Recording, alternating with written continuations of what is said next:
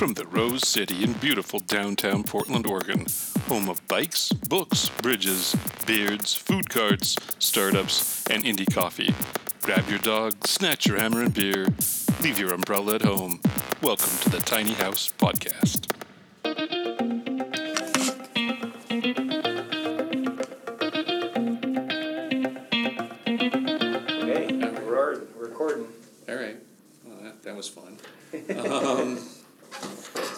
I told you, like I, I know how to give a speech, teach a class, run a meeting, but Right. podcast is completely new to me, so, yeah.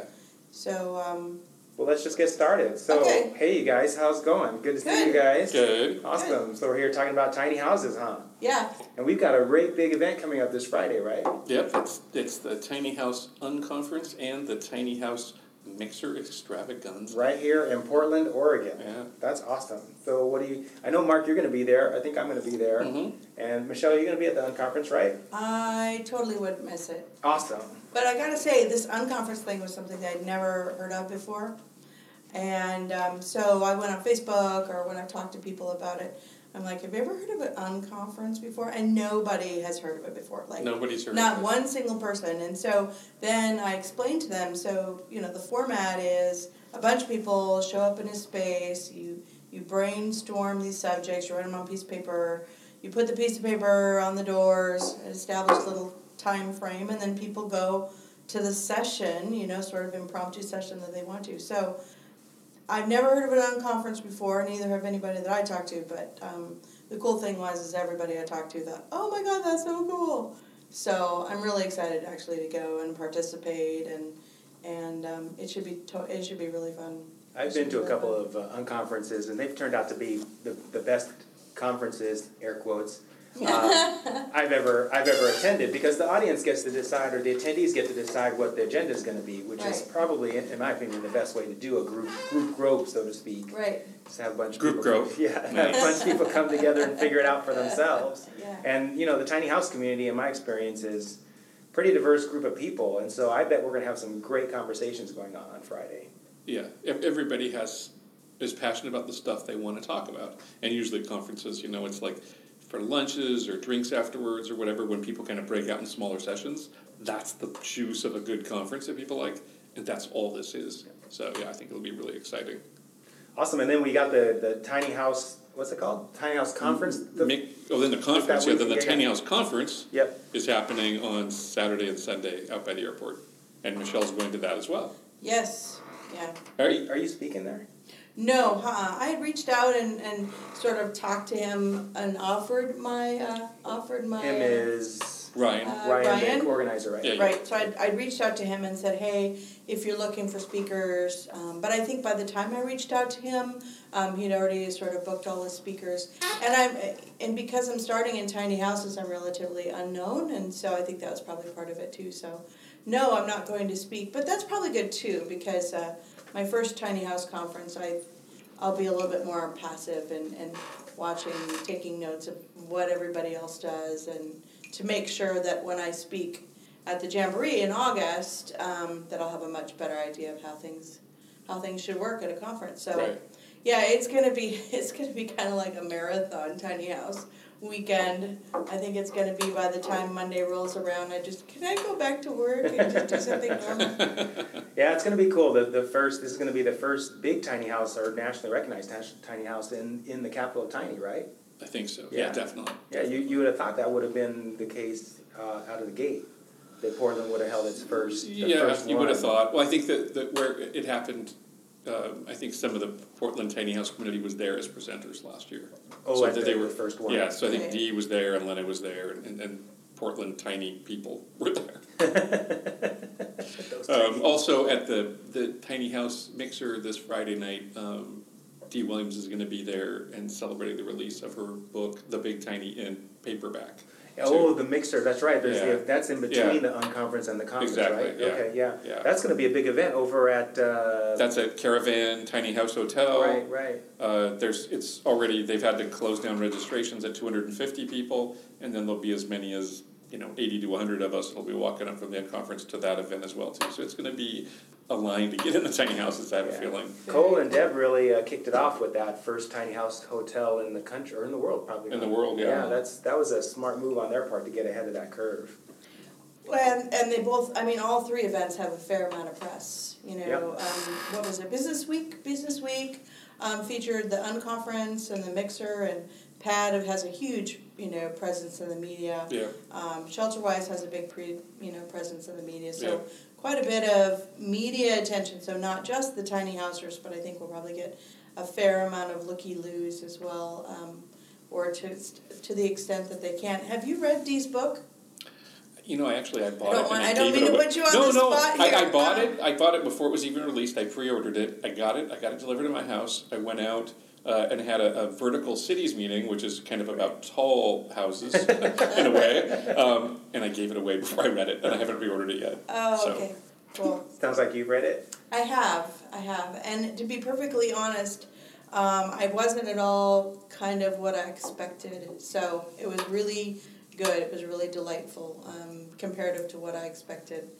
Um, Dee is such a powerhouse, you know, in the tiny house world, and she has so much presence. But at the same time, she's also very humble, and so I didn't expect her book really to be as vulnerable as it was.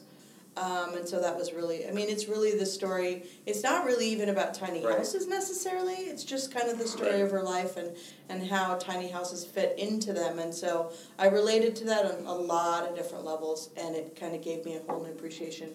Because I'd met her before she wrote the book, and I knew a fair amount about her. Right. So I devoured the whole thing in probably a matter of hours in one sit down. So Hmm. it, it's very interesting, though. It's it's really cool to learn something that in depth about someone that you already know. Right. I think it really has kicked off the the essence of what the tiny house movement is about, which is connecting people's lives, connecting to their, their dwelling in a way that's never really been done before, where people are putting their heart and soul and character into their place, kind of like you're doing, Michelle, with your tiny house. And so, um, Dee has really set the pace with regard to marrying the culture of tiny house with the actual structure itself. I think.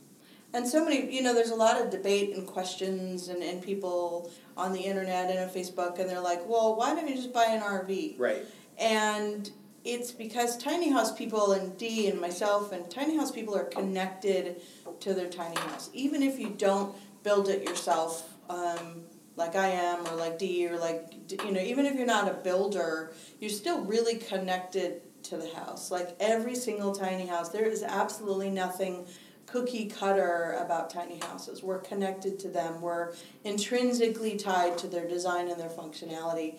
And you just can't get that, you know, from an RV, and you just can't get that from, um, I think, um, just from again a cookie cutter kind of neighborhood suburban house. So It's it's interesting because the, the the there are people out there who are wanting to capitalize on the tiny house momentum by trying to do like model homes or uh, uh, create units that can be created multiple units very quickly. McDonaldized. Right, McDonaldized, right, yeah, yeah. yeah. And it's, it's it, there's this kind of tension going on, isn't there, between the the pu- purists, let's call them, people who who build tiny houses as one-offs, you know, specifically unique to the character of the person who's building it. And then there's people who are trying to build a business around it that want to build like uh, res- constrain their offerings to two or three models, like maybe tiny uh, tumbleweed, for example. right, But but tumbleweed's doing really good with their models, and so is Four Yeah. Lights Tiny Houses with the. Sh- uh, There's room for those, but I mean, I see an analogy as um, a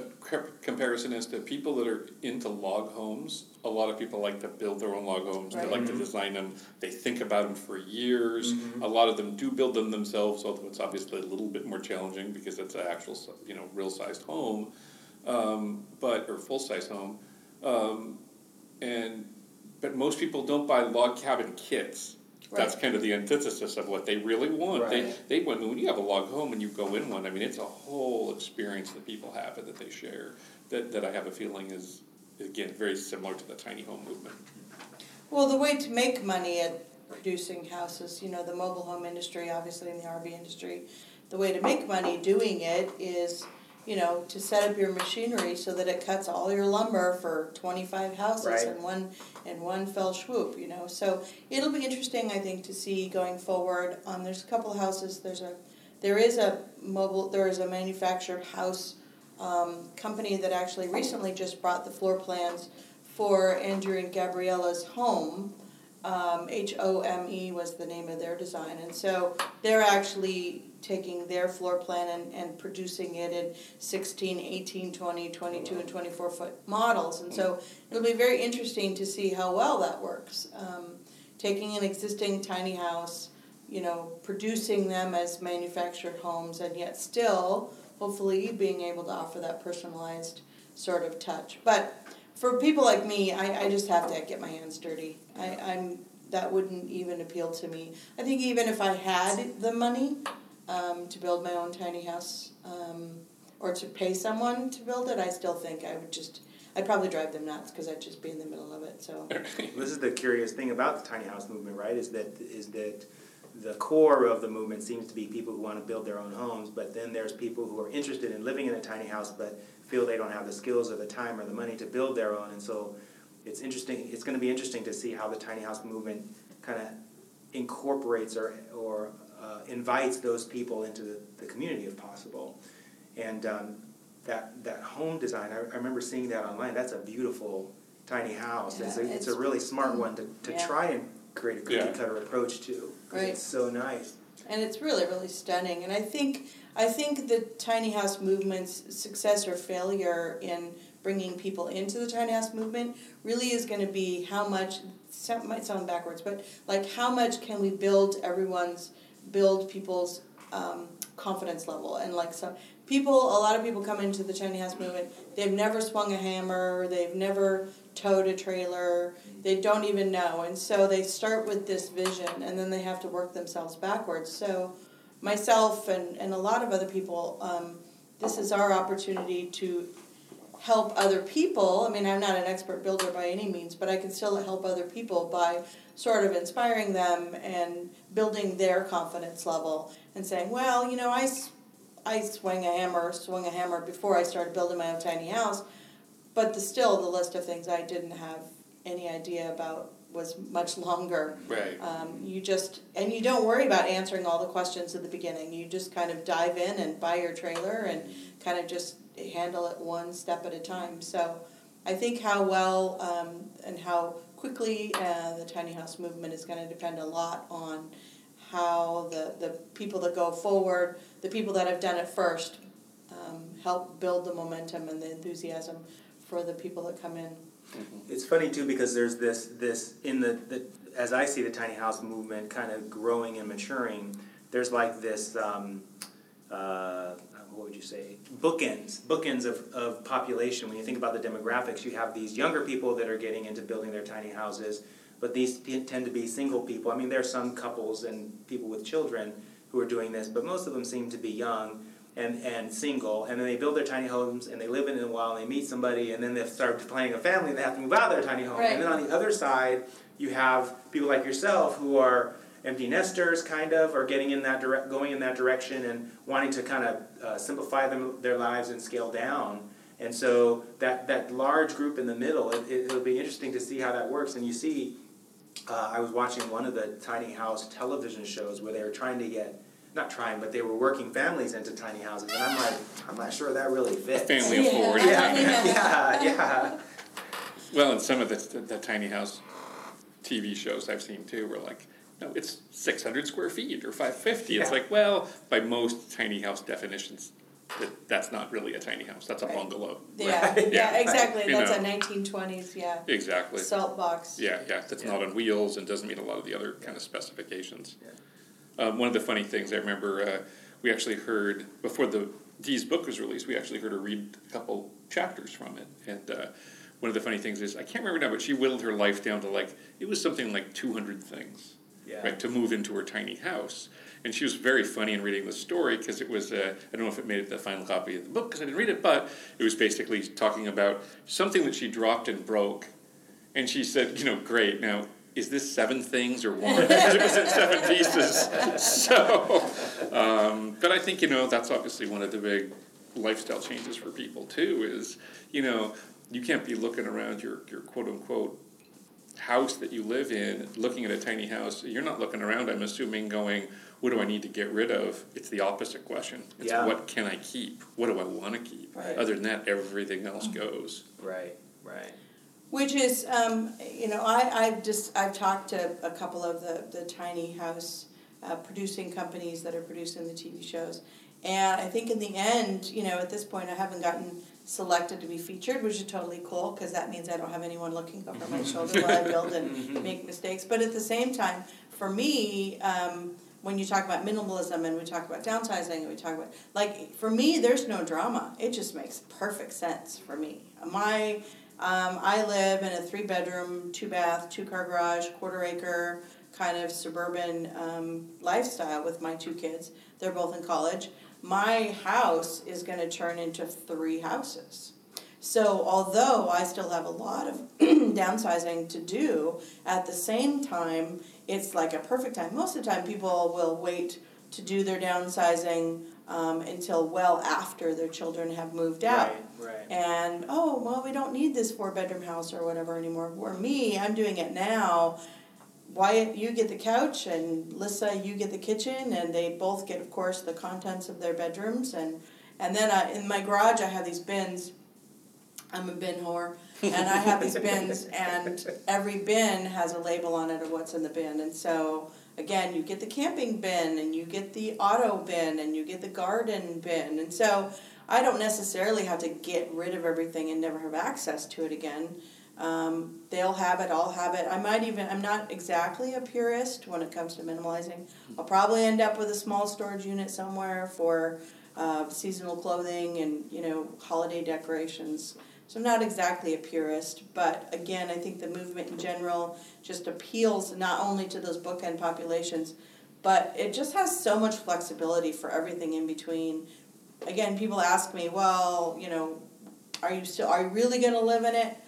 Yeah, I think so, but if I don't, that's okay too. I mean, I can rent it out on Airbnb. I can Right. use it for a studio space or craft space. I can tow it to my son's college and he can live in it and save himself the dorm fee. I mean, there's just so even if it's not to build a tiny house, to move into a tiny house, to eliminate your mortgage, which is my goal, there's just so much flexibility in what tiny houses has to offer.